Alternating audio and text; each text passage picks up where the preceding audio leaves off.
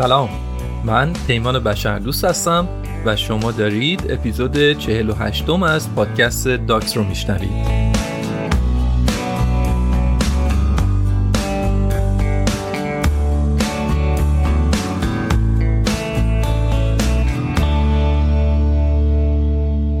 از نیمه دوم قرن 19 هم وقتی که مراودات ایرانیا با غربی ها بیشتر می‌شد یکی از اولین چیزایی که به عنوان مظاهر تمدن غرب به چشم ایرانیا می اومد راه بود. راه آهن در خود غرب هم پدیده نوعی بود. اولین خط آهن با شکل مدرن رو انگلیسی ها در سال 1825 ساخته بودند و در قرن 19 هم فقط معدودی از کشورها بودند که راه آهن داشتند. داشتن راه هم جز لیست بلند بالای آمال و آرزوهای ایرانیا بود و می‌خواستن که این شاهکار صنعت مدرن رو داشته باشن.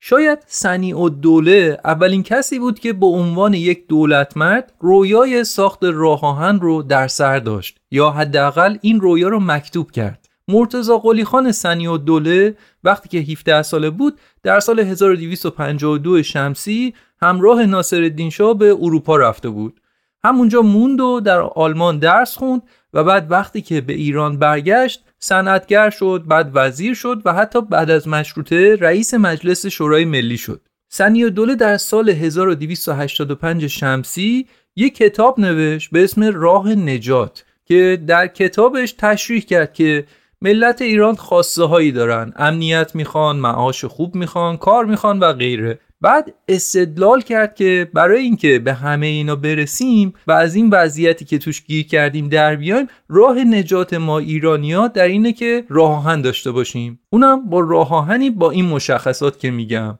مسیرش از کجا شروع بشه به کجا برسه هزینهش چقدر میشه؟ بعد پیشنهاد کرد که بر قند و شکر و چای و نمک مالیات ببندیم و پول این کار رو خودمون تامین کنیم و غیره و غیره. تمام این جزئیات رو توی کتابش آورد. حالا میگم سنی و دوله اینها رو در کتابش آورد ولی خب خیلی از رجال کشور در زمان قاجار هم خوششون میومد آرزوی این رو داشتن که راه آهن داشته باشیم. به سفرهای اروپایی که می‌رفتن تازه میفهمیدن که چقدر وضعیت جاده های خودمون افتضاحه. سفر از تهران تا مرزهای ایران یه قصه داشت از مرزهای ایران به بعد یه قصه دیگه ای داشت یه کیفیت دیگه ای داشت. اما خودمون داریم میگیم اینا آرزو بودن. وقتی که یه فردی یا فرقی نمی‌کنه یه ملتی فقط خواسته های بزرگی داشته باشن و بخوان که بهش برسن اون میشه آمال و آرزو میشه عالم خیال. اما وقتی که برای رسیدن به اون خواسته ها اراده هم وجود داشته باشه اون وقت اون میشه هدف. آرزومون آرزوی خوبی بود اما نه توانش رو داشتیم و نه اراده واقعی برای انجامش وجود داشت. داریم راجع به اواخر دوره قاجار حرف می‌زنیم. اون موقع نه تنها برنامه‌ای برای ساخت جاده های مدرن وجود نداشت بلکه راه های قدیمی موجود هم خرابتر از قبل داشتن می شدن. تازه اینا هم بگیم که وضع راه ها با وضعیت امنیت رابطه مستقیمی داره دیگه. هر چقدر وضعیت جاده های یه منطقه خرابتر باشه ناامنیش هم بیشتر میشه. خرابی راه ها باعث میشه که اشرار و راهزنا بیشتر بشن. باعث این میشه که دسترسی پایتخت به مناطق مختلف کشور محدود بشه. حکومت های ملوک و توایفی این قارچ در نقاط مختلف ایران شکل بگیره. وقتی جاده درست حسابی وجود نداشت که حکومت بتونه نیروهای ارتش رو به موقع به طرف مرز بفرسته خب طبیعیه که مشکلات جدی امنیتی در کشور به وجود میومد. از نظر اقتصادی هم ایرانی ها می‌دیدن که تا قبل از افتتاح کانال سوئز توی مسیر تجارت بودن. قدیمترها برای تجارت ابریشم کاروانا باید از ایران رد می شدن. اما با اومدن راه های آبی جدید دیگه ایران در مسیر دنیای تجارت نبود. کشور افتاده بود روی دور فلاکت و ورشکستگی. ولی اگر ایران راه آهنی می داشت که می‌تونست اون رو به کشورهای دیگه هم وصل کنه اون وقت قصه فرق می کرد اینا دو دو تا چهارتایی هستش که توی ذهن بعضی از رجال ایرانی اون زمان وجود داشت. و داریم راجع به دوره‌ای حرف می‌زنیم که بریتانیا و روسیه سلطه زیادی روی کشور ما داشتن و وجود راه برای اونا هم موضوع جذابی بود و اونا هم با انگیزه های خودشون راه آهن براشون می‌تونست اهمیت زیادی داشته باشه راه توی ایران. اما برای اینکه همچین سرمایه گذاری سنگینی کنن در ایران راه آهن بسازن از ایران تضمین های سنگین می‌خواستن. که تمام اقتصاد یا بخش بزرگی از اقتصاد کشور رو گرو می‌گرفت. شاید هم البته حرجی به اونها نبود. هدف اونها خب معلوم بود دیگه برای چی اومدن تو این کشور. امان از ضعف و زبونی. وقتی ضعیف باشی هر کی از راه برسه یه لگدی بهت می‌زنه. یه تیکه ای ازت می‌کنه.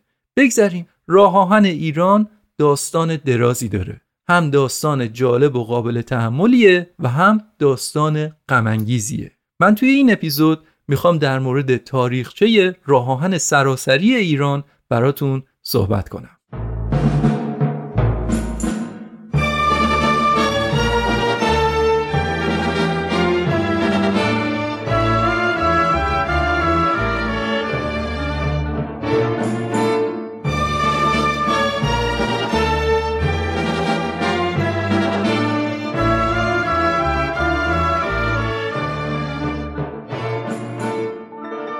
از سال 1850 میلادی به بعد که میشه 1243 شمسی به بعد مدام آدمای مختلف از کشورهای اروپایی به تهران می اومدن که امتیاز راه آهن رو در بخشی از ایران بگیرن. فرانسوی ها، اتریشی ها، انگلیسی ها، روس ها، آلمانی ها از وقتی که این امتیاز دادن ها شروع شد تا 75 سال بعدش وقتی که راه سراسری شروع شد سی بار مجوز ساخت راه به بیگانگان داده شده بود. سی بار. من می‌خوام بخشی از این لیست بلند بالا رو براتون تعریف کنم که قبل از راه سراسری که رضا ساخت قرار بود چه راه ساخته بشه. اگه قرار باشه همه رو تعریف کنم میشه کم کم 5 6 اپیزود. پس مهمتریناشو میگم. در سال 1872 میلادی بریتانیا تصمیم گرفته بود که یک راه آهنی رو به هند بکشه. من دیگه تاریخ ها رو از اینجا به هجری شمسی میگم که راحت تر باشه براتون. این داستان مال سال 1250 شمسی هست. بریتانیا می‌خواست از Everyone knows therapy is great for solving problems but getting therapy has its own problems too like finding the right therapist fitting into their schedule and of course the cost Well, BetterHelp can solve those problems. It's totally online and built around your schedule. It's surprisingly affordable, too. Connect with a credentialed therapist by phone, video, or online chat, all from the comfort of your home. Visit betterhelp.com to learn more and save 10% on your first month. That's BetterHelp H E L P. Hey, I'm Ryan Reynolds. At Mint Mobile, we like to do the opposite of what Big Wireless does. They charge you a lot we charge you a little. So naturally, when they announced they'd be raising their prices due to inflation, we decided to deflate our prices due to not hating you. That's right. We're cutting the price of Mint Unlimited from $30 a month to just $15 a month. Give it a try at mintmobile.com slash switch. $45 upfront for three months plus taxes and fees. Promo for new customers for limited time. Unlimited more than 40 gigabytes per month. Slows. Full terms at mintmobile.com. Planning for your next trip? Elevate your travel style with Quince. Quince has all the jet-setting essentials you'll want for your next getaway, like European linen, premium luggage options, buttery soft Italian leather bags, and so much more. And it's all priced at 50 to 80% less than similar brands. Plus, Quince only works with factories that use safe and ethical manufacturing practices. Pack your bags with high-quality essentials you'll be wearing for vacations to come with Quince. Go to quince.com slash trip for free shipping and 365-day returns. دریای مدیترانه راه آهن رو شروع کنه و از دجله و فرات رد بشه از جنوب ایران گذر کنه و بعد بره به سمت کراچی و هند اون زمان بارون جولیوس رویتر تاجر بریتانیایی امتیاز بانک شاهنشاهی رو در ایران گرفته بود که توی اپیزود قبلی دوبی در مورد این بانک یه گریزی زدم. صاحب امتیاز بانک شاهنشاهی همین رویتر بود. اون زمان خطر اشغال ایران توسط روسها خیلی جدی بود. صدر اعظم وقت ایران میرزا حسن خان سپه سالار بود که فکر می‌کرد که در این حالت اگه ایران یه قراردادی رو با بریتانیا ببنده می‌تونه رو حمایت بریتانیا حساب کنه. و اینجوری هم دوتایی در مقابل روسیه میستن و همین که ایران از قبل داشتن راه آهن یه پول خوبی آیدش میشه اما در واقع این یک قرارداد استعماری بود که بین ایران و رویتر داشت بسته می‌شد. موضوع فقط هم راه آهن نبود. رویتر می‌خواست که تمام معادن، جنگلها، قناتهای آب، هر چیزی که تا کیلومترها اون طرفتر از راه آهن بود رو به مدت 70 سال تصاحب کنه. البته مشکل فقط خباست بیگانگان نبود، فساد اداری هم بیداد می‌کرد. در همین فقره قرارداد رویتر بعدا معلوم شد که از خود صدر اعظم بگیر به پایین رشوهای سنگین گرفته بودن از بریتانیا. روسیه که متوجه همچین قراردادی شد دید اه اینجوریه. سر ما داره بیکلا میمونه. هرچه در توان داشت فشار آورد به حکومت ایران که این قرارداد رو لغو کنید خلاصه این راه آهن رویتر از موضوعیت افتاد. و این یک خوششانسی ملی بود از غذا که این قرارداد به جایی نرسید. اون هم نه از سر بیداری ما بلکه از رقابت این دو قدرت. دوتاییشون انقدر با هم رقابت داشتن که فشار آوردن و قرارداد کنسل شد. بعد از اون باز آدمای مختلف اومدن که امتیاز بگیرن. مثلا سال 1252 شمسی فالکنهاگن روس از دولت ایران درخواست کرد که راه آهن جلفا به تبریز رو بسازه. جلفا در مرز ایران و نخشوان هست. اون زمان در واقع می‌شد مرز ایران و روسیه. روسا می‌خواستن یک راه آهن از مرز ایران به تبریز یعنی یکی از مهمترین شهرهای ایران بکشن. این امتیاز هم با فشار بریتانیا لغو شد. امتیاز بعدی سال 1261 شمسی فابیوس بواتال فرانسوی امتیاز احداث راه آهن رش به تهران و تهران به بوشهر رو گرفت. قرار بود راه آهن رو بسازه و تا 10 کیلومتر اطراف راه آهن معادن ایران رو هم استخراج کنه. مقدمات کار هم آماده شد اما روسیه اجازه نداد که تجهیزات راه آهن وارد ایران بشه. چون به حال بیشتر تجهیزات باید از خارج وارد ایران می‌شد. در اون زمان هم راه زمینی ایران به اروپا از روسیه رد می‌شد. کسی می‌خواست مسافرت بره به اروپا یا تجهیزاتی می‌خواست بیاد باید از روسیه میگذشت. روسان نذاشتن ریل و قطعات وارد ایران بشه. کار خوابید. سال 1264 شد و حاج امین الزرب تاجر معروف ایرانی امتیاز ساختمان راه آهن محمود آباد به آمل و آمل به تهران را از ناصرالدین شاه دریافت کرد. امین الزرب جزء اولین بازاری های ایرانی بود که به روش مدرن و با تأسیس شرکت کمپانی شروع به تجارت کرد.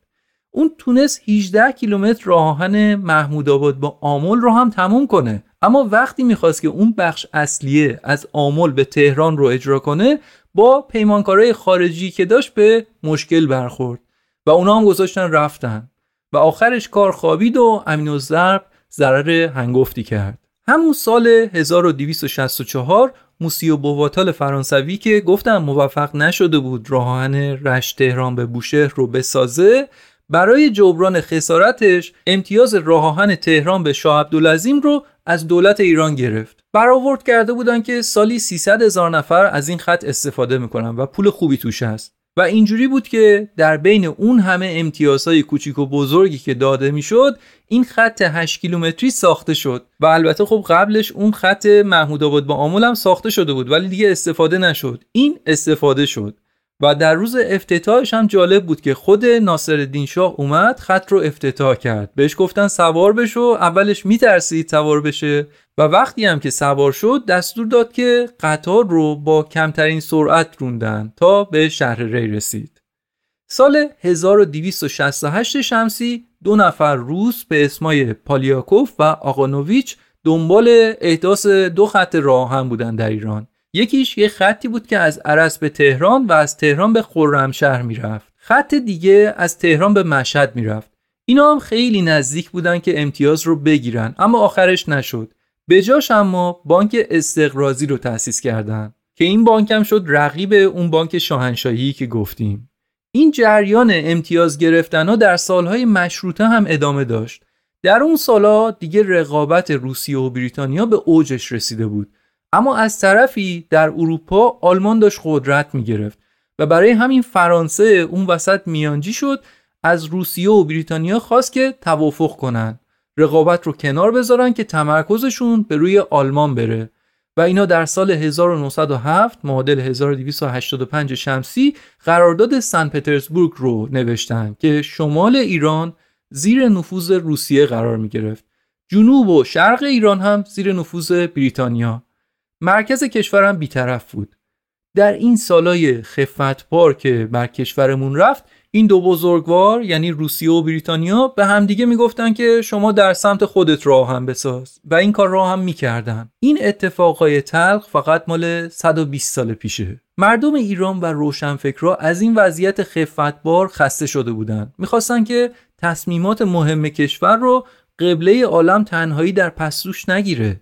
نظام حکومتی از مطلقه تبدیل بشه به مشروطه. مجلس قانونگذاری تأسیس بشه عدالتخونه تأسیس بشه. دیگه حالا وارد جزئیات مشروطه نمیشم. اما می‌دونیم که نهایتا در سال 1285 فرمان مشروطیت توسط مظفرالدین شاه صادر شد. در فضای بعد از مشروطه حکومت ایران روی کمک دولت آمریکا حساب باز کرد. اینجا بود که در سال 1289 شمسی یک اقتصاددان آمریکایی به اسم مورگان شوستر به ایران اومد تا برنامه اصلاحات مالی اجرا بکنه. در واقع مورگان شوستر خزاندار کل کشور ایران بود. از غذا خدمات خوبی را هم شروع کرد و برای همینم بود که شوستر خیلی زود خار چشم روسیه و بریتانیا شد. مورگان شوستر هم دنبال تأسیس راهان ایران بود و می‌خواست که یه تعداد سرمایه گذار آمریکایی رو پیدا کنه که راهان ایران ساخته بشه. اما فقط یک سال از حضور شوستر در ایران نگذشته بود که روسیه یک بهونه پیدا کرد و به ایران التیماتوم داد که آقا شوستر باید از ایران خارج بشه و من بعدم بدون اطلاع روسیه و بریتانیا معمور اجنبی واسه خودتون به ایران دعوت نکنید. در غیر این صورت قشون ما از رشت به سایر ولایات ایران حمله می‌کنه. وضعیت اینطوری بوده. مهمان نبودن. احساس می‌کردن که صابخونن داستان دراز امتیازا ادامه پیدا کرد. اما کم کم بعضی از کسایی که امتیاز رو گرفتن تونستن کار ساخت راه رو به اتمام برسونن. یکیش خط راه جلفا به تبریز بود که 147 کیلومتر طولشه. یه مسیر فرعی 52 کیلومتری هم به سمت دریاچه ارومیه داشت. این خط رو روسا ساخته بودن که بتونن راحتتر کالاهاشون رو به تبریز بفرستن و بفروشن. در حین ساخت این خط بود که جنگ جهانی اول شروع شد. اصلا یکی از دلایلی که اون جنگ جهانی شد هم وجود راه بود. چون کشورها الان دیگه راه داشتن کشورهای اروپایی و می‌تونستن به جبهه های جنگ در کشورهای دیگه نیرو اعزام کنن. حالا فکر کنید روسیه ای که یه طرف جنگ جهانی اول بود و عثمانی که طرف دیگه بود هر دوشون همسایه ایرانن. و اینجا دود آتش جنگ بین این دو کشور به چشم ایران رفت. با اینکه ایران بیطرف بود اما نیروهای عثمانی زدن وارد خاک ایران شدن که برن به نیروهای روسی حمله بکنن. و اونجا آذربایجان صحنه جنگ روسها و عثمانی ها شد. عثمانی ها خیلی از هموطنان ما رو کشتن. به راه در حال ساخت آسیب زدن و بعدم کشتی های دریاچه ارومیه رو با مسافرانش غرق کردن و آتیش زدن. گرچه بعدا روسا برگشتن خطای جلفا و بعد ماکو رو ساختن و ازش هم استفاده کردن. ولی حالا جالب اینجاست که یکی از مهندسای ارشد راه آهن جلفا و ماکو یه مهندس روسی بود به اسم آناتول ترسکینسکی که این آقا بعدا به ایران پناهنده شد و ایشون بعدا در زمان ساخت راه آهن سراسری یکی از مهندسای با تجربه وزارت راه ایران بود و یکی از منابع من هم کتابیه که ایشون به فارسی نوشته. پس اینم از راه آهن جلفا غیر از اینم در سال 1297 یک گرجی در واقع طبعی روسیه یک خط آهن کوتاه 8.5 کیلومتری از بندرانزلی به رشت کشید که فقط برای حمله بار بود راه آهن پیربازار. این خطا رو روسا در شمال ایران ساختن. در جنوب ایران هم که دست بریتانیا بودم اونا هم چند خط آهن کشیدن. مثلا سال 1296 یه خط 92 کیلومتری از زاهدان به مرز هند کشیدن که البته الان میشه مرز پاکستان. انگلیسی ها یه خط 50 کیلومتری هم بین بوشهر و برازجان کشیدن که کاربرد نظامی داشت. بازم خود انگلیسی ها در قالب شرکت نفت ایران و انگلیس در سال 1299 شمسی یه خط آهن 156 کیلومتری کشیده بودن که مسجد سلیمان و آبادان و مناطق نفخیز دیگر رو به هم دیگه وصل می‌کرد اینا راه آهنایی بودن که تا قبل از به قدرت رسیدن رضاخان در ایران احداث شدند. غیر از راه آهن تهران شهر ری بقیه یا در شمال کشور بودند و یا در جنوب و طول هر کدوم از اینا هم از 200 کیلومتر کمتر بود.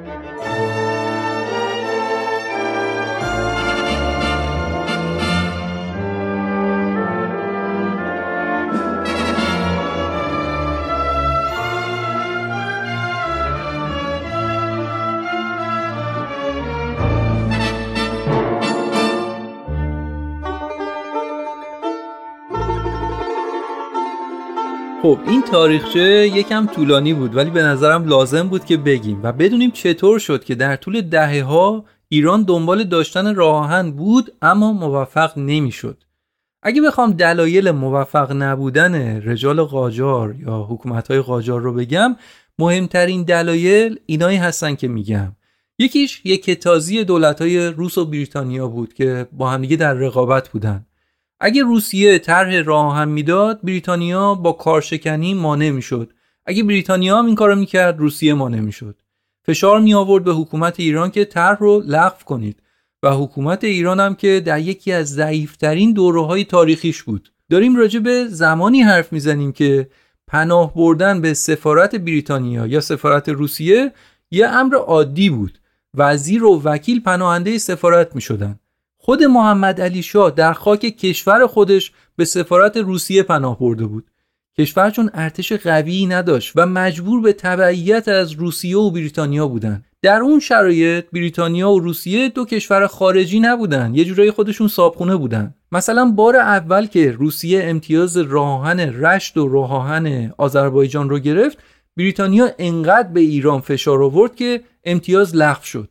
بعدن که بریتانیا امتیاز کشتیرانی در رود کارون و راهن خوزستان رو گرفت روسیه به تلافی اونقدر فشار آورد که نه تنها اون امتیاز لغو شد که ایران به روسیه تعهد داد که آقا تا پنج سال به هیچ کسی امتیاز نمیدم.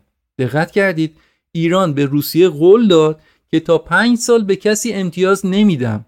ما تا گردن زیر بار نفوذ بریتانیا و روسیه بودیم. پس یه دلیل این بود دلیل دیگه این بود که ساختن راه در یک کشوری با ابعاد ایران و با تنوع جغرافیایی ایران یک کار خیلی گرون و پیچیده ای بود که از عهده حکومت های قاجار بر نمی اومد.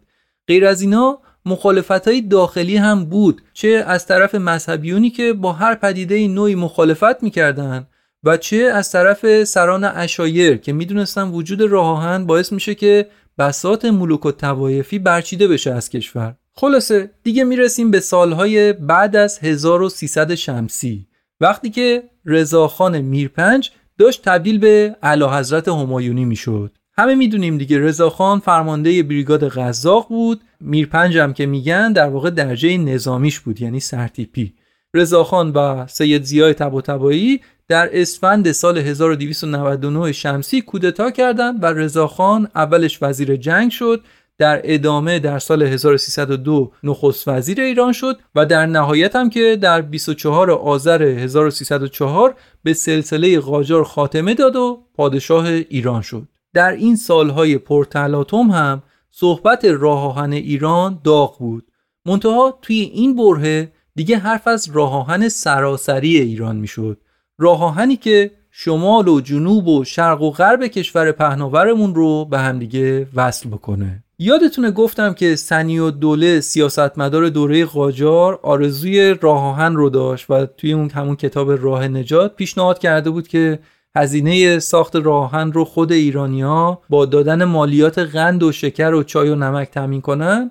ایشون حتی مسیر راهن رو هم پیشنهاد داده بود. یک مسیری که از شمالی ترین بندر خلیج فارس شروع می شد می اومد تا دریای خزر آخرش هم همه چیز شبیه همون چیزی شد که سنی و دوله می گفت برای تأمین مالی پروژه قانون انحصار قند و شکر در نهم خرداد 1304 وضع شد که می‌گفت به ازای هر سه کیلو قند و شکری که به ایران وارد میشه دولت ایران دو ریال مالیات برای ساخت راه آهن دریافت می‌کنه. هر سه کیلو قند و شکر دو ریال مالیات.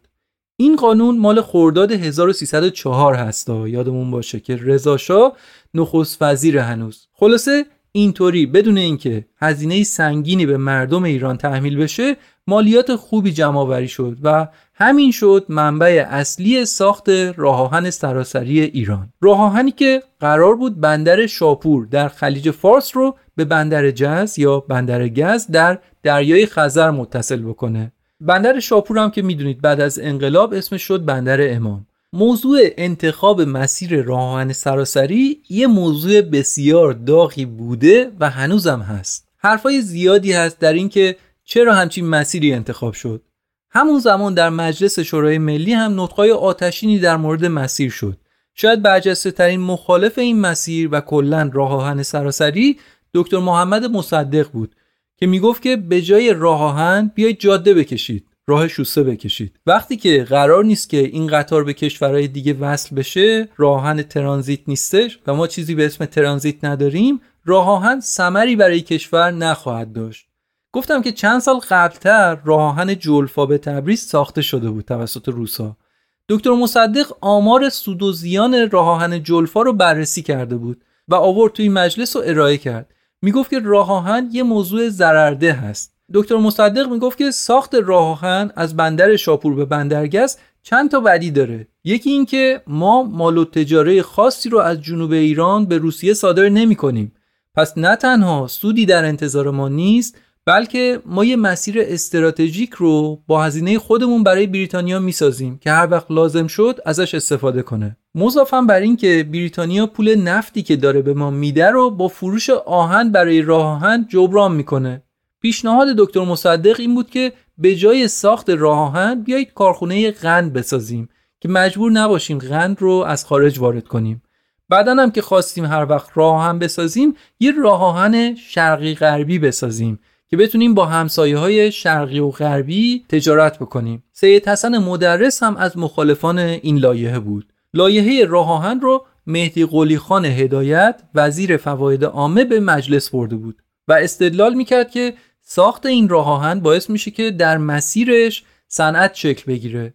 دکتر مصدق در روز رأیگیری هم نطق آتشینی کرد و گفت که هر کسی به این لایحه رأی بده خیانتی است که به وطن خود کرده.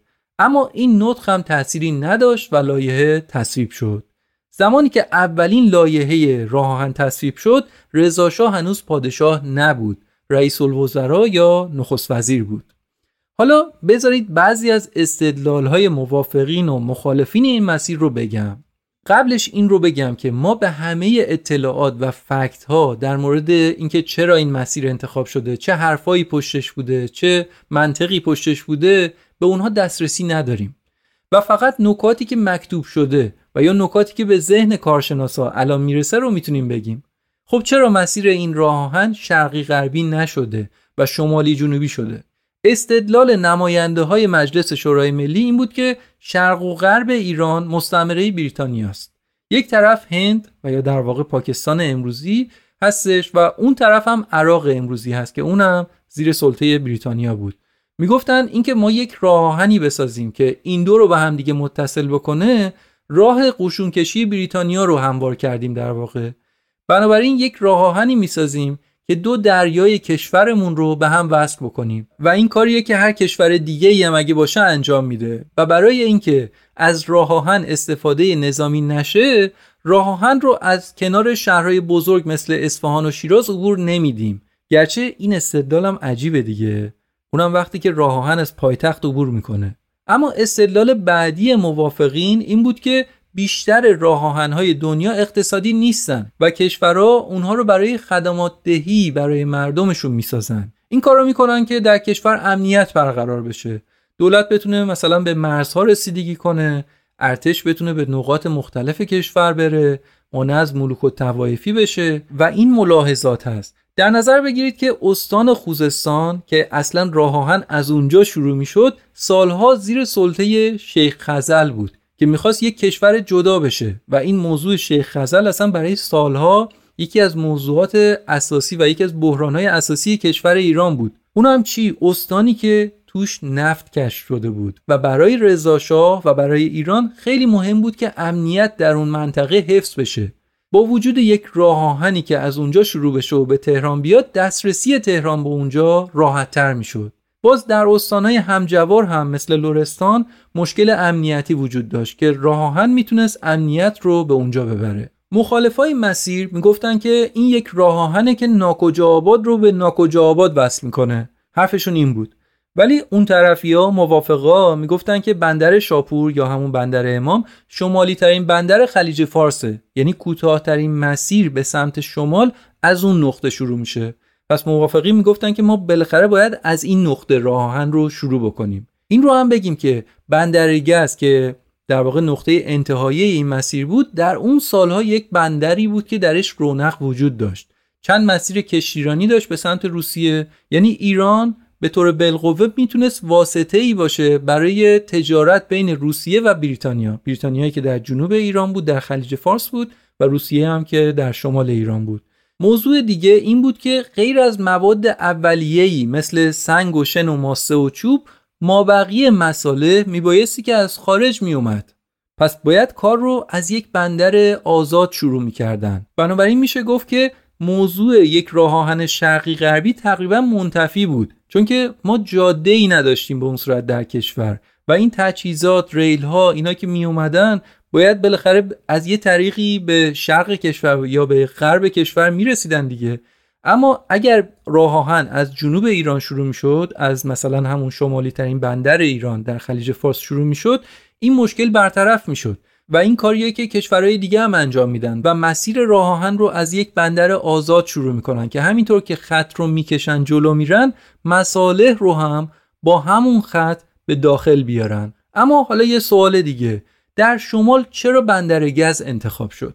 چرا به بندر انزلی که بندر مهمتری هم بود کشیده نشد؟ و چه بسا راه نزدیکتری هم بود تا بندر انزلی؟ نمی‌دونیم واقعا. یه عده میگن از ترس روسیه بوده. اینکه روسیه در گیلان خیلی نفوذ داشته و می‌تونسته که از راه گیلان از راه آهنی که در گیلان هست بیاد وارد بشه و کل ایران رو بگیره و به اون رویای قدیمیش که رسیدن به آبهای گرم هست برسه. یه استدلال دیگه اینه که استان مازندران به نسبت گیلان می‌تونست برنج و مواد غذایی بیشتری رو برای تهران و سایر شهرها تامین بکنه. استان بزرگتری بود زمینای بیشتری داشت و امکان این رو داشت که برنج بیشتری و محصولات بیشتری تولید کنه. یادمون نره که ایران چندین بار قحطی رو تجربه کرده. دیدید قدیمی ها وقتی نون خوش رو روی زمین می‌بینن میبوسنش و میذارنش یه گوشه که به برکت خدا بی احترامی نشه به قول خودشون. خب چرا این کارو می‌کنن؟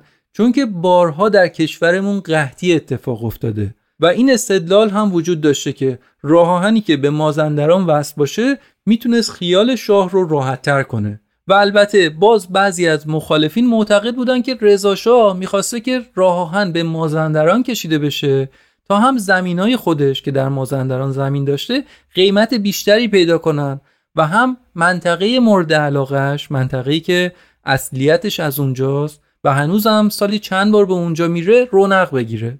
استدلال و نقل قول خلاصه زیاده. مثلا یه آقایی به اسم سرهنگ غلامرضا منصور رحمانی در کتابش به اسم سرباز وطن نقل قول کرده از یک کارمند وزارت راه که بله این نقشه رو سفیر بریتانیا در یه جلسه ای به رضا شاه داده و گفته عینا همین مسیری که در نقشه بهت دادم رو بساز. که خب این رو هم خیلی ها جدی نمی‌گیرن چون اولا غیر مستنده و حالا یه مقداری هم شبیه به فیلم های بالیوودیه.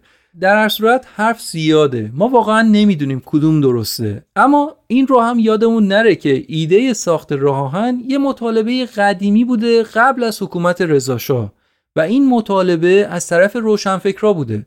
همون روشنفکرایی که در اول حکومت رضاشاه پشتش بودن طرفدارش بودن و منشأ خیلی از تحولات بزرگ در کشور شدن. تحولاتی مثل آموزش عمومی ایجاد ارتش و غیره. در واقع بیشتر کارهایی که رضا شاه داشت می‌کرد از جمله راه آهن ایده های اونها بوده و هدف اونها این بود که این کار بزرگ شروع بشه و بعد بخشای شرقی و غربی و خطای تکمیلی هم بهش اضافه بشه.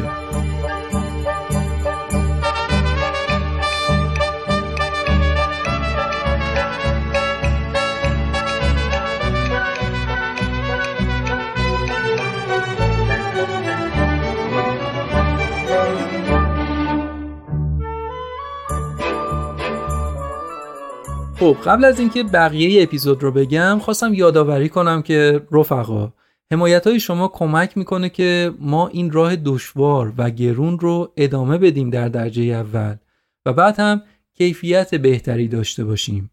برای همین اگه کسب و کاری دارید که می‌خواید که معرفی بشه خوشحال میشیم که اسپانسر پادکست باشید. اگه دوست دارید که حمایت مالی کنید چه ریالی چه ارزی لینکاش هست واقعا کمک حالمون میشه. یا اگه دوست دارید ویدیوهامون رو در یوتیوب ببینید در اونجا subscribe کنید اونم یه جور حمایته. و مثل همیشه هم که معرفی کردن این پادکست به بقیه هم کمکمون می‌کنه. خلاصه که چشم انتظار حمایت شما هستیم. خب دیگه ادامه بدیم. در تاریخ 20 بهمن 1304 لایحه نقشه برداری و ساختمان راه آهن به تصویب مجلس شورای ملی رسید. قرار شد که یک مهندس آمریکایی به اسم یولند و 11 مهندس دیگه به ایران بیان که کار نقشه برداری رو شروع کنن.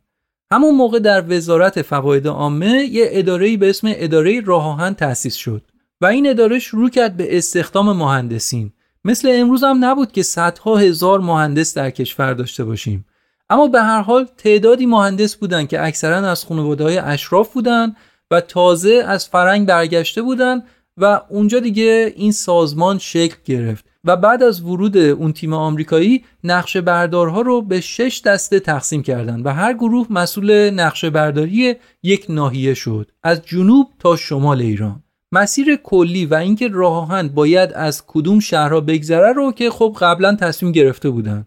و الان نقش بردارها و مهندسین باید تصمیم می گرفتن که مسیر دقیق باید از کجا بگذره. مثلا برن به کوهستان کوه به کوه مسیر رو بررسی کنن. ارتفاع و شیبشون رودخونه و دره ها جنس خاک و همه این عوامل رو در نظر بگیرن و بعد مسیرهایی رو تعیین کنن که ساختنش هزینه کمتری داره. تشخیص بدن که از این کوه باید عبور کنیم یا از اون یکی عبور نکنیم. فلان نقطه پل بزنیم فلان نقطه تونل بزنیم فلان جا رو باید خاکش رو تقویت کنیم. در فلان نقطه باید رودخونه رو منحرف کنیم صد بسازیم و همه اینها. یادمون هم نره که اینا در چه زمانیه. سال 1304 شمسیه. هنوز حتی جاده مناسبی در کشور وجود نداره. کار مساحی و نقشه برداری مسیر از مشکل ترین بخش های ساخت راه سراسری بود. نقشه بردارهای خارجی و ایرانی در کوه و در بیابان باید فرسنگ ها راه رو با پای پیاده و یا با قاطر طی می‌کردند و یه جاهای معدودی هم با ماشین. از بیابون میگذشتن، از کوههای سر به فلک کشیده بالا می‌رفتن. با تناب از یه صخره آویزون می شدن از لبه پرتگاه های مهیب رد می شدن و شب زیر سقف آسمون میخوابیدن کار واقعا سختی بود هر دسته نقشه بردار که میگیم شامل سه نفر مهندس سه چهار نفر تکنسین فنی یه نفر حسابدار و مترجم و 25 سی نفر هم کارگر بود که وسایل رو حمل کردن غذا درست می‌کردن قاطر رو رسیدگی می‌کردن و کارهای این مدلی. در مسیرهای راحت در ماه می‌شد سی کیلومتر رو هم مساحی کرد. اما در مسیرهای کوهستانی در ماه 5 کیلومتر جلو می‌رفتند این کار طاقت فرسا دو سال طول کشید.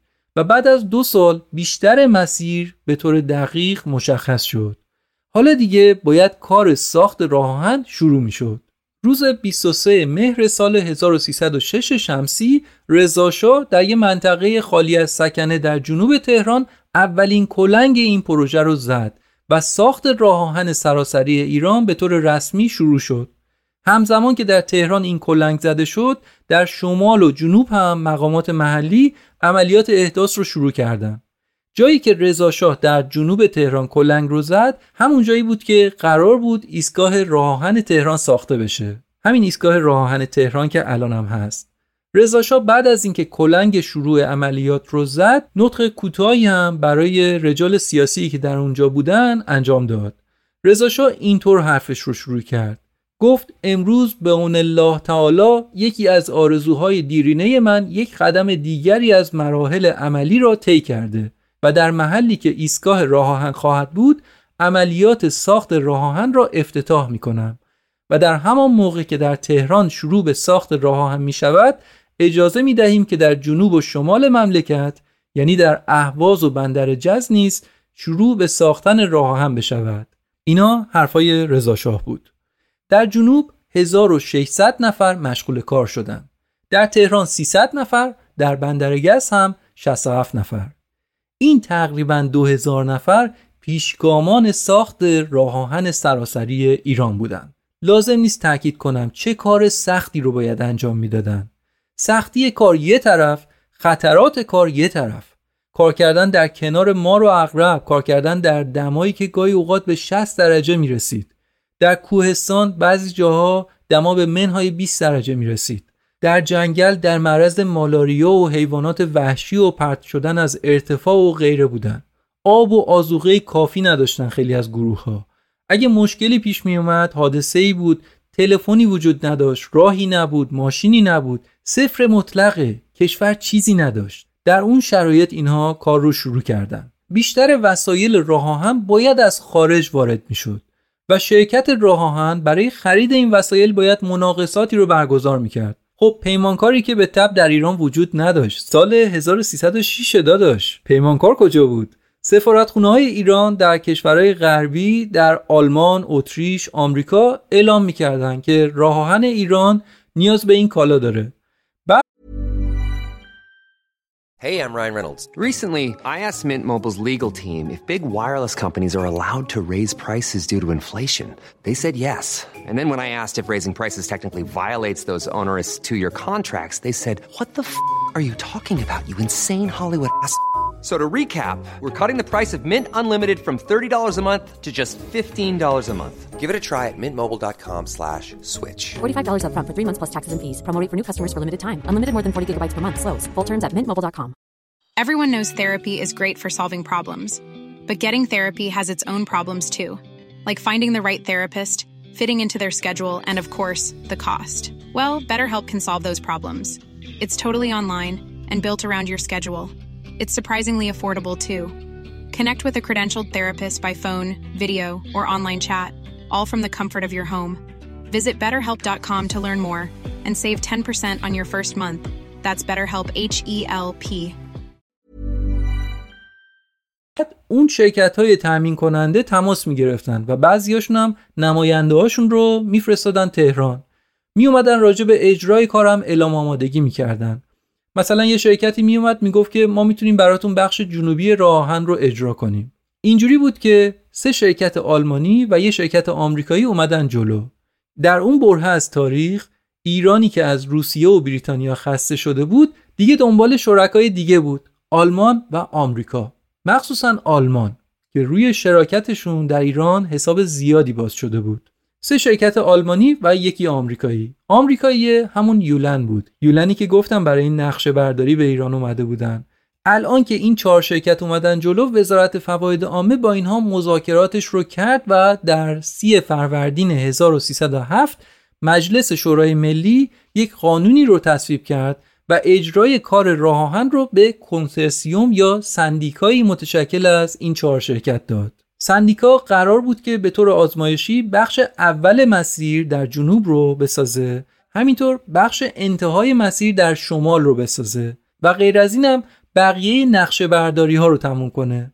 در بعضی از نقاط کوهستانی که دسترسی خیلی بدی داشت قبلا نقشه برداری نشده بود سندیکا از روش نقشه برداری هوایی استفاده کرد یعنی با استفاده از هواپیما که اون موقع یک تکنولوژی جدیدی در زمان خودش بود. هر کشوری این رو نداشت. گفتم قرارداد سندیکا آزمایشی بود. یعنی حالا بیاید بسازید ببینیم چند مرده حلاجید. سه شرکت آلمانی درگیر تیکه شمال بودن و اون شرکت آمریکایی یولن روی تیکه جنوب کار می‌کرد. در شمال که شرکت های آلمانی داشتن کار می‌کردن متوجه شدن که به جای اینکه انتهای مسیر در بندر گز باشه بهتره که 22 کیلومتر اون طرفتر برن.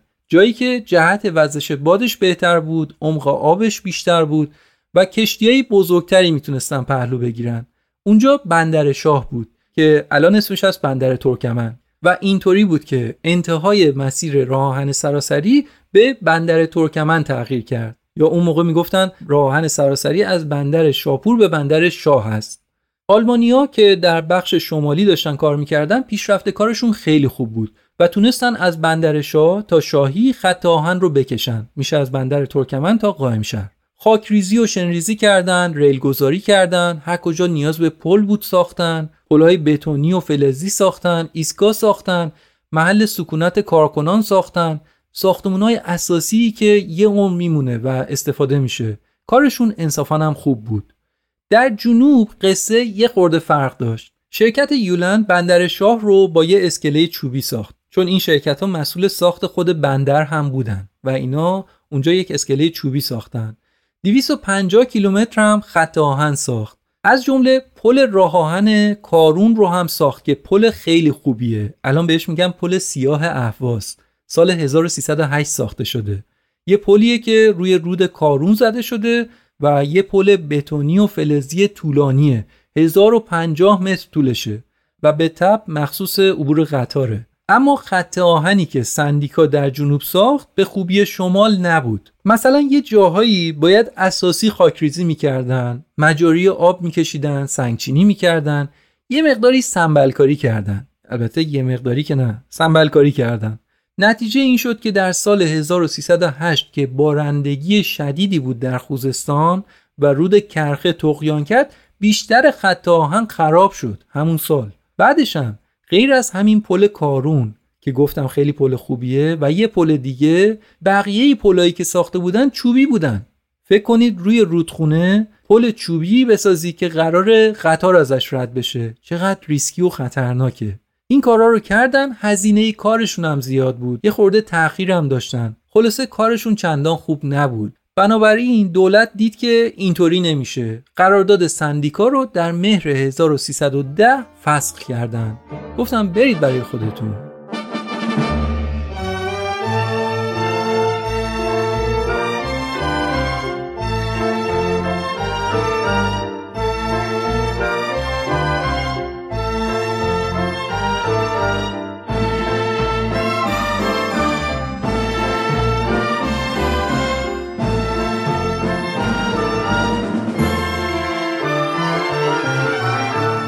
خب پس قرارداد ایران با سندیکا فصل شد. حالا دیگه اون وزارت فواید عامه هم تفکیک شده بود و دو تا وزارت خونه از دلش در اومده بود. وزارت اقتصاد و وزارت طرق و شوارع که همین وزارت خونه پیگیر احداث راه هم بود. الان که سندیکا از بین رفته بود وزارت طرق و شوارع تصمیم گرفت که با دو سرمهندس خارجی کار رو جلو ببره. برای ادامه کار در بخش شمال یه سرمهندس سوئدی و تیمش کار رو به دست گرفتن. در جنوب هم وزارت طرق و شوارع با یه سرمهندس آمریکایی قرارداد بسته بود که اون ایرادات سندیکا در جنوب رو برطرف کنه. مثلا جای تمام اون پلهای چوبی پلهای فلزی و بتونی ساختن. یا یه جاهایی مسیر رو دوباره با سنگ و خاک محکم کردن دوباره ریل گذاری کردن. عملکرد این دوتا گروه سوئدی و آمریکایی هم خوب بود.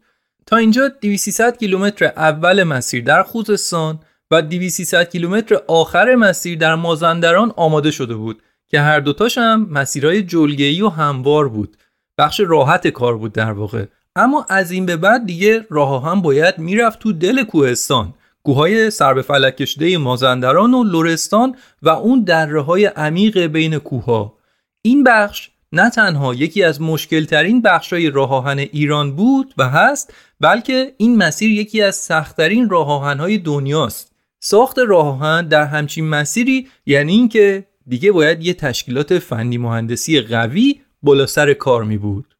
الان دیگه سال 1312 شده بود. از سال 1304 که کار نقشه برداری شروع شد تا الان خیلی چیزا تغییر کرده بود.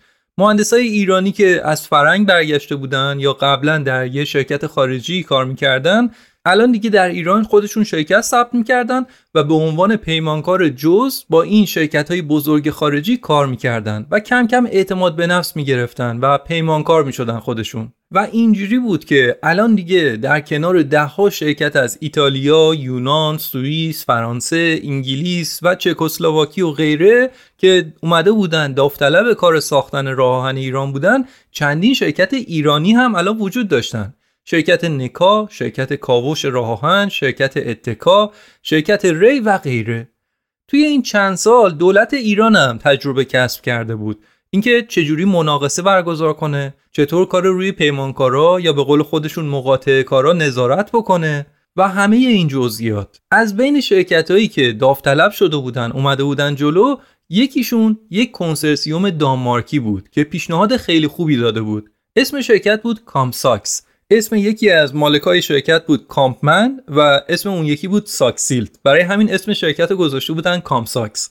اینها قبلا یک خط آهن کوهستانی رو در ترکیه به خوبی اجرا کرده بودند و دولت ترکیه از کارشون راضی بود. کامساکس هم نشون داده بود که توانایی فنی خوبی داره و همین که یک مزیت دیگه داشت. یک شرکت دانمارکی بود. از یک کشور نسبتا کوچیک و بی‌حاشیه اروپا می اومد و در اون فضای رقابتی که بین کشورهای خارجی در ایران بود انتخابش حساسیت زان نبود. خلاصه اول خرداد سال 1312 شمسی قرارداد بین وزارت طرق و شوارع و شرکت کامساکس بسته شد. کامساکس تبدیل شد به مشاور فنی و نماینده وزارت طرق در ساخت بقیه خط آهن یعنی مشکل ترین و بزرگترین بخش کار. نزدیک به هزار کیلومتر از مسیر که بیشترش در کوهستان بود. قرار بود که کامساکس کار رو بشکونه به تیکه‌های کوچیک و بده به پیمانکارهای مختلف و خودش هم روی اونها نظارت کنه. طبق قرارداد کامساکس متعهد شد که نهایتا ظرف 6 سال کار رو ببنده تموم کنه. قرار شد که بخش شمال رو چهار ساله تموم کنه و بخش جنوب رو هم 6 ساله.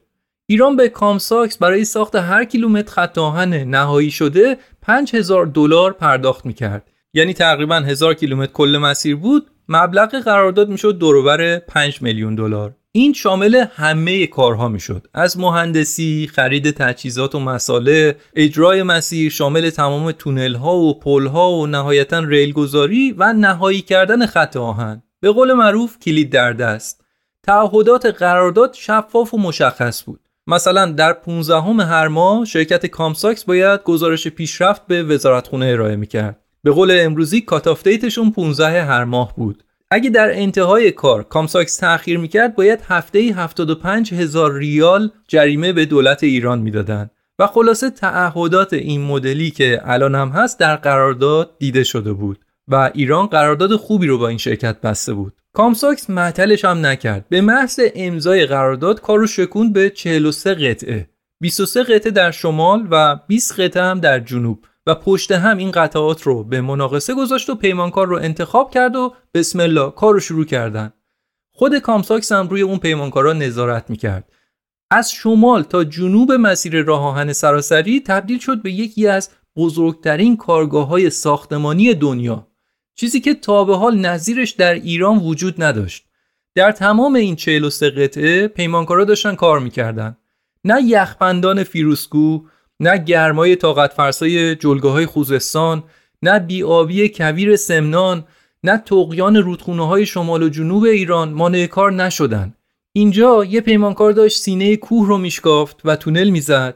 در جای دیگه مسیر رودخونه رو عوض می‌کردن و آب رو به سمت دیگه ای میفرستادن. میلیون ها متر مکعب خاک میریختن و هزاران تن سنگ از دل کوه میکندن. با امکانات سال 1312 هجری خورشیدی. با تمام سختی ها کار جلو می‌رفت. در سالهای 1314 تا 1316 اوج مشغله کارهای ساختمونی راه هم بود و به گواه آرشیو وزارت طرق و شواره بیشتر از 60 هزار نیروی ایرانی در حال کار روی پروژه بودند و غیر از اینا از اهالی دهها کشور دنیا در این پروژه بین المللی در حال کار بودند.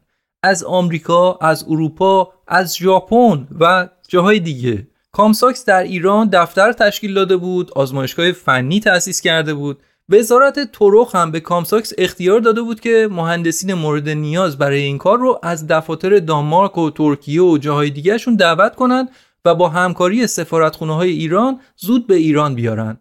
و عجیب اینکه چند نفر از برجسته ترین مهندسان پل و تونل دنیا برای ساخت راه سراسری به ایران اومدن.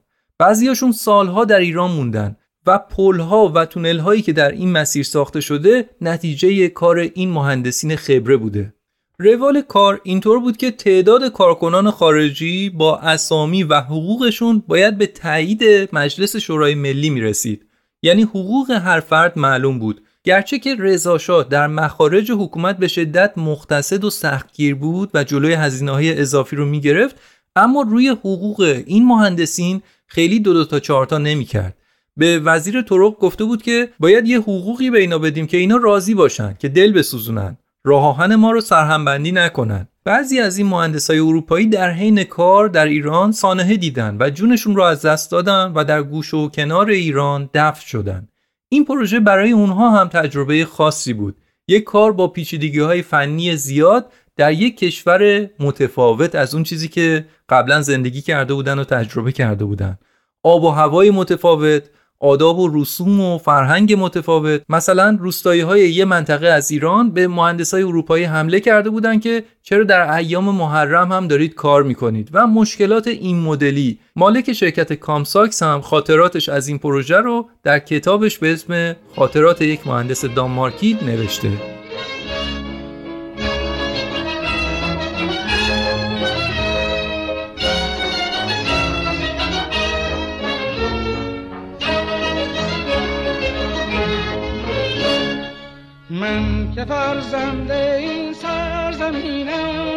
در پی توشه خوش ما برای ساختمان راه آهن مهندس از کشورهای مختلف اروپا از دانمارکی و فرانسوی و آلمانی تا مجارستانی و لهستانی استخدام کرده بودیم.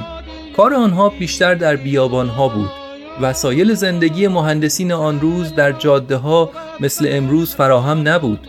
مهندسین خارجی مثلا در بیابانهای قوم مشغول ریل کشی بودند. محل کار آنها خیلی دورتر از جاده شوسه واقع شده بود. نه برق داشتند و نه اینکه دسترسی به آب شیرین برای آنها ممکن بوده.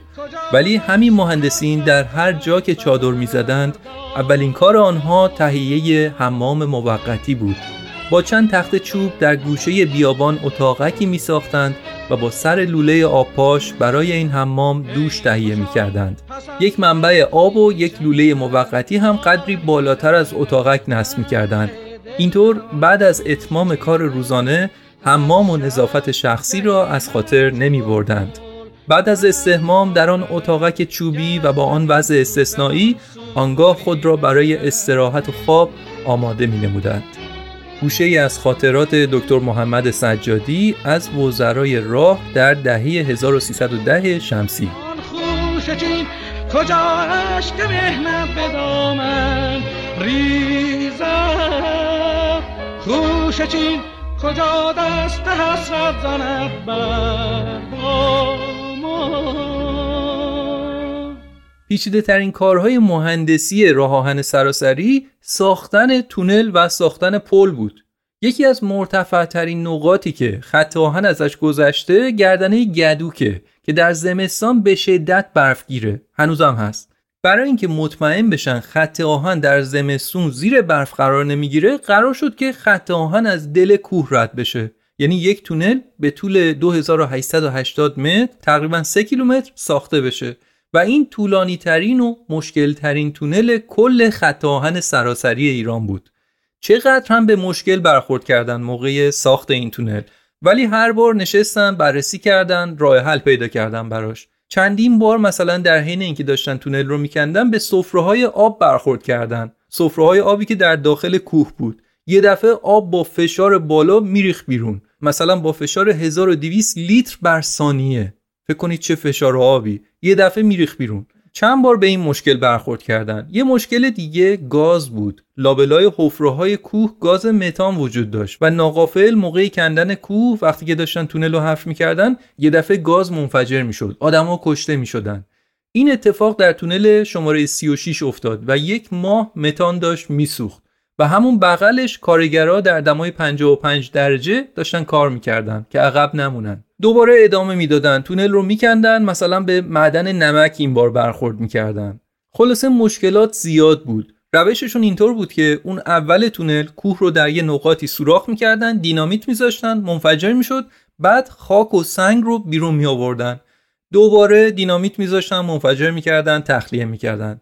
باز چند باره و صد باره همین کار رو ادامه می‌دادن تا به اون طرف کوه برسن.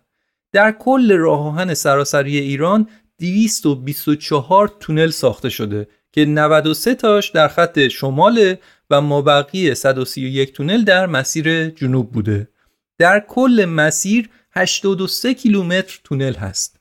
باز یادآوری می‌کنم که داریم راجع به سالهای 1310 اون موقع ها داریم صحبت می‌کنیم. یعنی واقعا داشتن کار بزرگی می‌کردن. و اما پل ها پل هایی که در راه آهن سراسری ایران ساخته شده جز مشکل ترین و در عین حال زیباترین پل هایی هستند که برای راه آهن ساخته شده. اگه عرض آبرو یا عرض اون جایی که قرار بود که پل بسازن کمتر از 8 متر بود پل بتونی می ساختن اما اگه بیشتر از 8 متر بود پل فلزی می ساختن یعنی پلی که تمام اجزاش فولادی بود.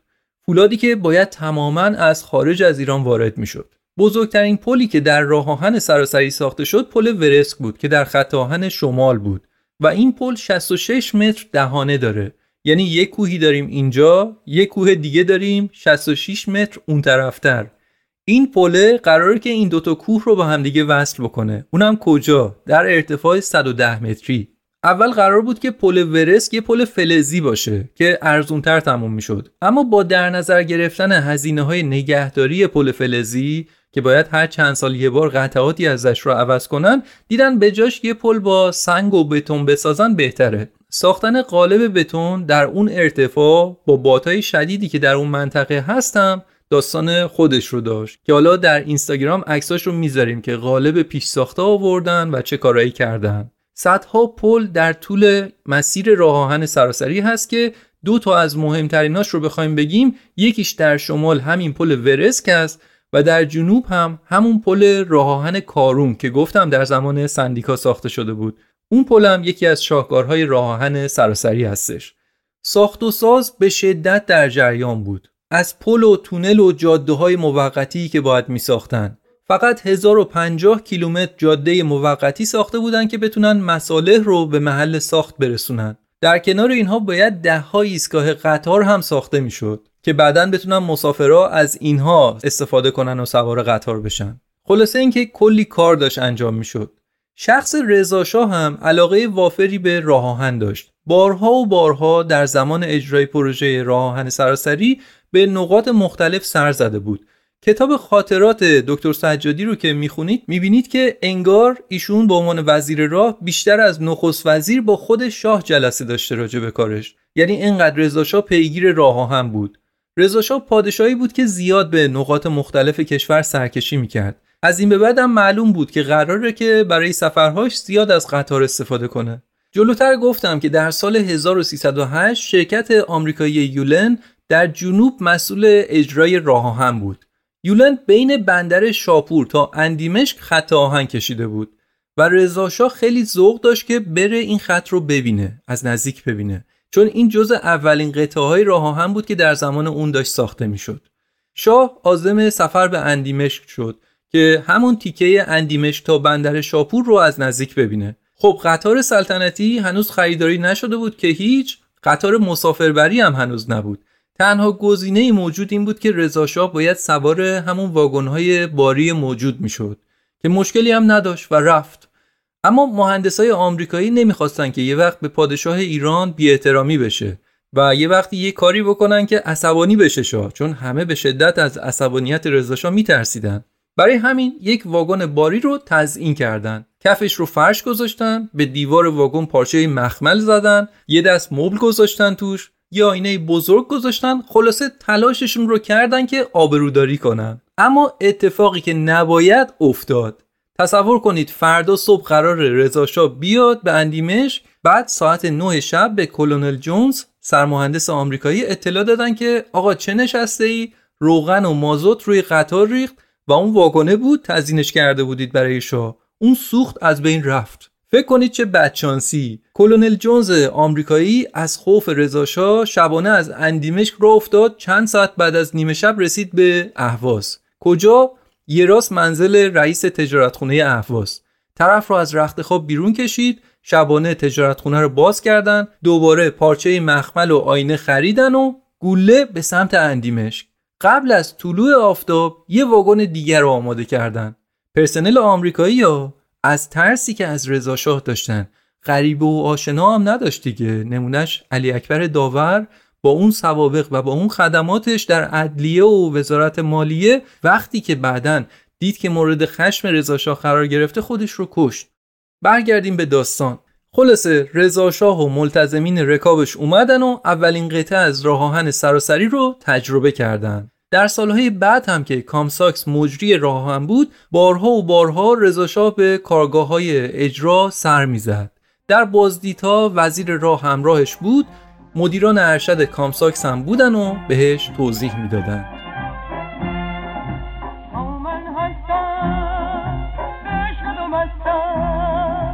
دل را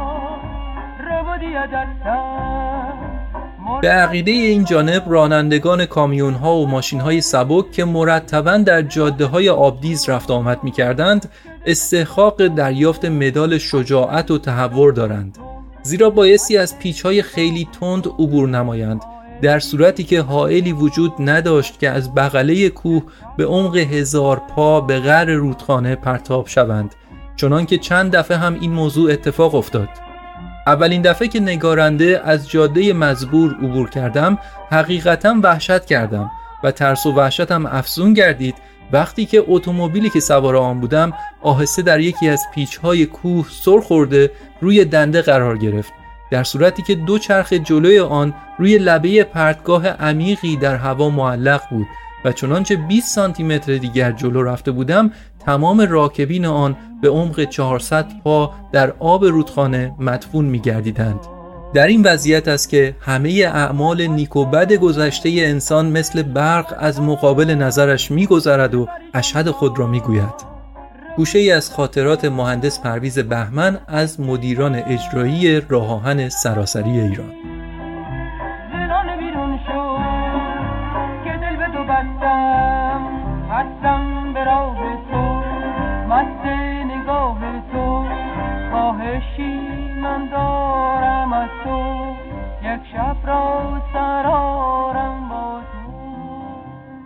وزارت طرق الان دیگه اسمش شده بود وزارت راه.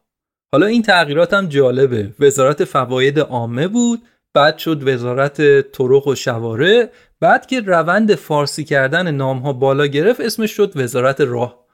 خلاصه وزارت راه الان دیگه یک قطار مخصوص سلطنتی به شرکت هوفمان آلمان سفارش داد که زمانهایی که رضاشاه قصد سفر داشت از اون استفاده کنه.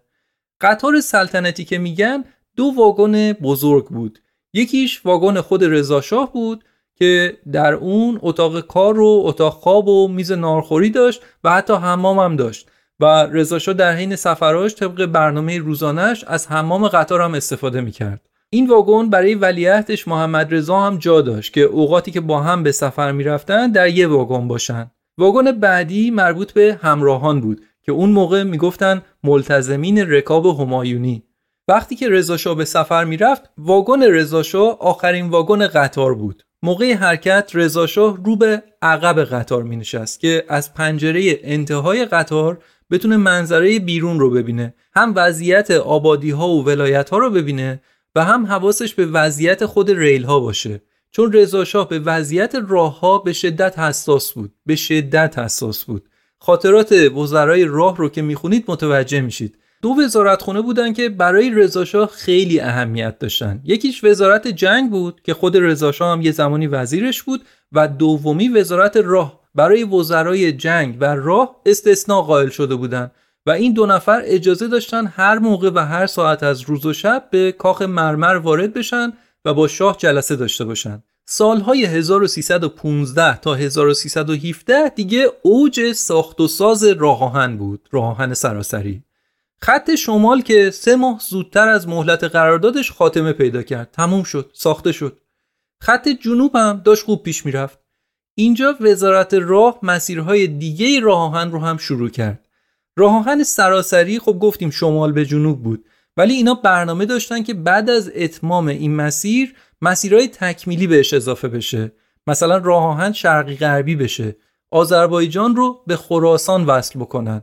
به مسیرهای مرکزی برن به یزد و کرمان و خلیج فارس برسه راه آهن و در مرحله بعدش راه آهن ایران به ترکیه وصل بشه. همه اینها در برنامه بود.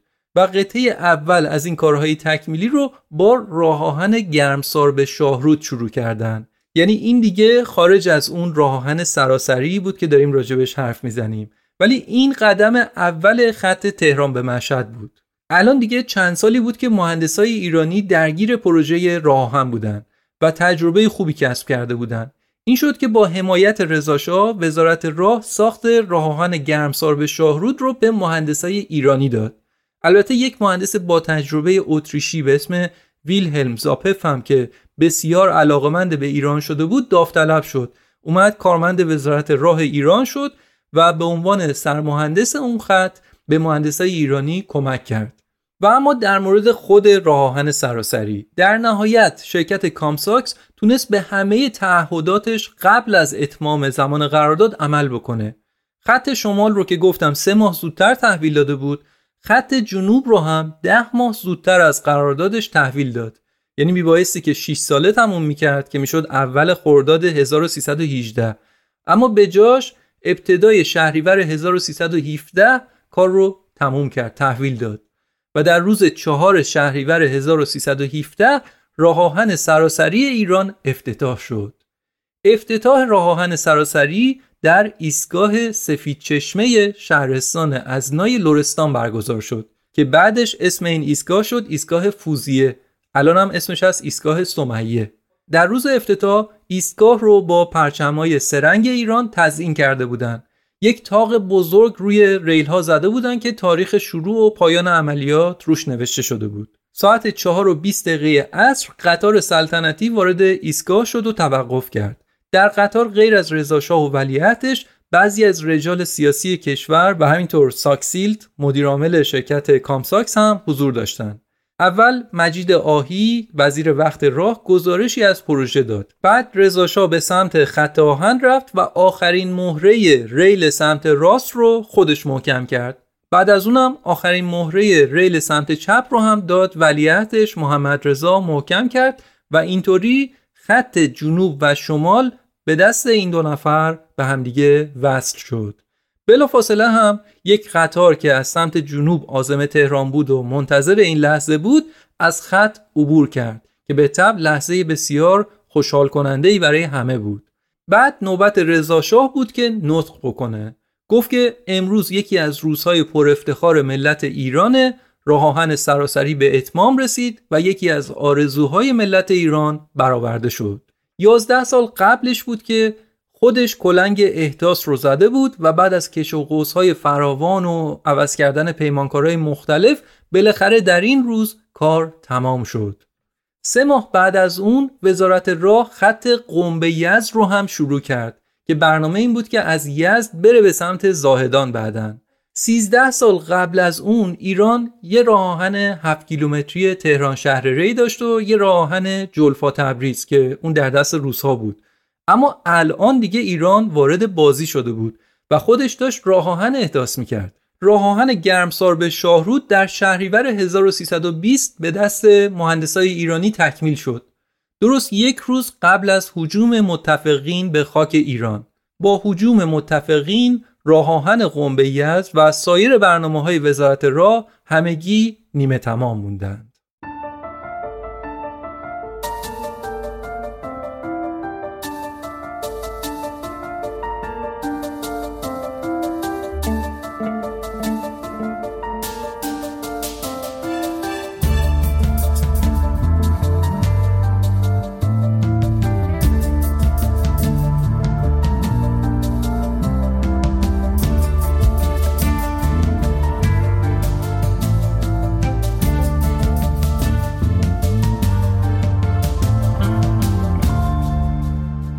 جنگ جهانی دوم در شهریور 1318 شروع شد و با اینکه جنگ در یک قاره دیگه بود اما جنگ جهانی بود دیگه تاثیرش رو در ایران هم می‌شد دید.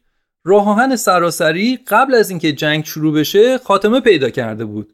اما الان دیگه ایران داشت خب فازهای بعدی راه آهن رو جلو می برد و نیاز به ریل و واگن و لوکوموتیو و ابزار داشت. خیلی از محصولات از خود آلمانی می اومد که درگیر جنگ بود. و ساخت قطارهای ایران الان دیگه اولویت اول آلمان نبود. و تازه وقتی هم که آلمان بالاخره محصول رو میساخت و می‌خواست که تحویل بده تحویل این اقلام از اروپای درگیر جنگ به ایران چندین ماه طول می‌کشید. همش اقلام با تأخیر وارد می‌شد. و حتی پیش می اومد که کشتی هایی که مقصدشون ایران بود رو طرف های درگیر جنگ توقیف می‌کردن. که این محموله چیه از آلمان داره میره؟ توقیف می‌کردن. شاید یکی از فاجعه بارترین تاثیرات جنگ جهانی بر ایران قضیه کشتی آرابیا بود که حامل محصولات و ماشینالات آلمانی بود. از جمله ماشینالاتی که قرار بود برای اولین کارخونه زوباهن ایران بیاد. ایران از آلمان کارخونه زوباهن خریده بود. قرار بود که این کارخونه در کرج دایر بشه. اما در راه آوردن این ماشینالات به ایران کشتی توسط انگلیسیا در آفریقا توقیف شد و آخرش هم تمام محموله که متعلق به ایران بود از بین رفت. هر چقدر از جنگ میگذشت فضا ملتهبتر می‌شد. بیشتر معلوم می‌شد که به احتمال زیاد متفقین سراغ ایران هم میان. چون در این جنگ هم بریتانیا و هم روسیه جز متفقین بودند و علیه آلمان می جنگیدن. بریتانیا و روسیه ای که ایران ازشون رو برگردونده. و آلمانی که ایران باهاش مراودات ویژه داره در طرف دیگه ای جنگه. حالا هرچندم که بارها ایران گفته بود که در این جنگ بیطرفه. در اسنای جنگ روسیه از سمت غرب با آلمان مواجه بود و نیاز به کمک نظامی داشت. بریتانیا و سایر متفقین می‌خواستند که این کمک رو از سمت خلیج فارس و با کمک راهان سراسری ایران به روسیه برسونن. رضا اول با این موضوع موافقت نمی‌کرد. و نمی‌خواست که راهان ایران رو در اختیارشون بذاره اما در آخر دیگه قبول کرد که راهان رو در اختیار بریتانیا و روسیه قرار بده اما دیگه اونا قبول نکردن. دکتر سجادی آخرین وزیر راه رضاشاه در کتاب خاطراتش گفته که در یکی از همین روزها که اخبار جبهه های جنگ شوروی به تهران می رسید با عجله به کاخ Planning for your next trip? Elevate your travel style with Quince. Quince has all the jet-setting essentials you'll want for your next getaway, like European linen, premium luggage options, buttery soft Italian leather bags, and so much more. and is all priced at 50 to 80% less than similar brands. Plus, Quince only works with factories that use safe and ethical manufacturing practices. Pack your bags with high-quality essentials you'll be wearing for vacations to come with Quince. Go to quince.com/pack for free shipping and 365-day returns. Imagine the softest sheets you've ever felt. Now imagine them getting even softer over time. That's what you'll feel with Bowl and Branch's organic cotton sheets. In a recent customer survey, 96% replied that Bowl and Branch sheets get softer with every wash. Start getting your best night's sleep in these sheets that get softer and softer for years to come. Try their sheets with a 30-night guarantee. Plus, get 15% off your first order at bowlandbranch.com. Code BUTTERY. Exclusions apply. See site for details. Mom deserves the best, and there's no better place to shop for Mother's Day than Whole Foods Market. They're your destination for unbeatable savings, from premium gifts to show-stopping flowers and irresistible desserts. Start by saving 33% with Prime on all body care and candles. Then get a 15-stem bunch of tulips for just $9.99 each with Prime. Round out Mom's menu with festive rosé, irresistible berry chantilly cake, and more special treats. Come celebrate Mother's Day at Whole Foods Market. شاه احضار شدم. رضا شاه گفت که تا جایی که می‌تونیم باید جلوی تهاجم به ایران رو بگیریم. اما اگر اونا حمله کردن نباید خودمون رو دست بسته تسلیم کنیم و هرچه داریم رو در اختیارشون بذاریم. رضا شاه اونجا دستور مینگذاری پل عظیم ورسک در راه شمال رو به دکتر سجادی داد. پل ورسک همون پل بینظیر و شاهکار مهندسی که با چه سختی ساخته شده بود. حالا این پل و چند پل دیگه باید مینگذاری می شدن که اگر ضرورت می دیدن این پل رو خود ایرانی ها به دست خودشون منفجر بکنن و البته انفجار هم جز به دستور شخص شاه عملی نمی‌شد. اما در سوم شهریور 1320 ایران قافلگیر شد. متفقین به خاک ایران حمله کردند و ایران رو برای مدت چهار سال اشغال کردند. رضا شاه رفت و اتفاقای دیگه افتاد که بهش نمی‌پردازیم چون موضوع ما راهن سراسریه. اما در زمان اشغال ایران یک فرد انگلیسی رو به عنوان رئیس راهن ایران گذاشتن. در این مدت میلیون ها تن تسلیحات و آزوقه از طریق راهن ایران به روسیه منتقل شد. راهن ایران کمک کرد که متفقین در جنگ پیروز بشن و برای همینم بود که بعد از جنگ به پل ورسک لقب پل پیروزی رو دادن. و البته این چیزی نبود که ایرانی ها بهش دلخوش باشن. راه جدیدی که با سختی فراوان و با پول ایرانیا ساخته شده بود چهار سال به طور سنگین مورد استفاده کشورهای خارجی قرار گرفت. مستحلک شد آسیب دید. یادتونه دکتر مصدق گفته بود ما داریم یک مسیر استراتژیک رو با هزینه خودمون برای بریتانیا می‌سازیم. عاقبت هم انگار همونطور شد. اما شاید بشه موضوع رو اینطوری هم دید که همه چیز می‌تونست طور دیگه ای رقم بخوره اگه جنگ جهانی رخ نمی‌داد.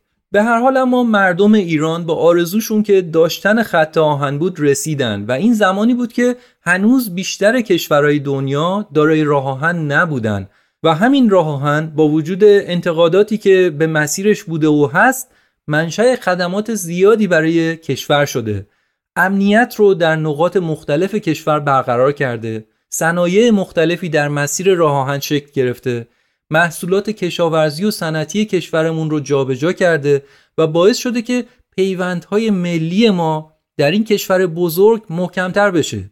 راه آهن سراسری ایران از بندر ترکمن تا بندر امام میره. از جلگه سرسبز و با صفای مازندران میگذره و بعد از گردنه مرتفع و صعب العبور فیروسکو رد میشه و بعد از گذشتن از چندین تپه ماهور به کویر و دشت ورامین میره و بعد به تهران می‌رسه.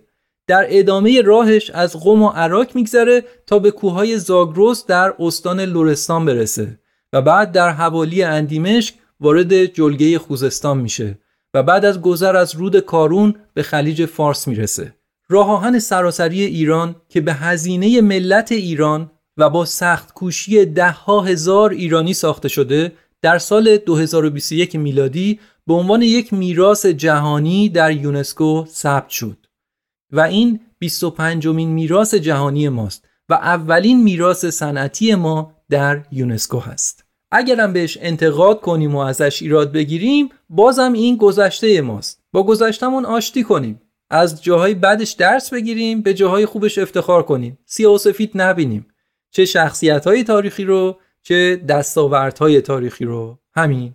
این اپیزود هم طولانی شد اما به نظرم لازم بود. من بعد از اینکه اپیزودهای کانال پاناما و کانال سوئز رو ساختم دنبال این بودم که در مورد یه پروژه ملی تاریخی ایران هم کار بکنم و چه بهتر از راه سراسری. خوشحالم که تونستم این کار رو انجام بدم.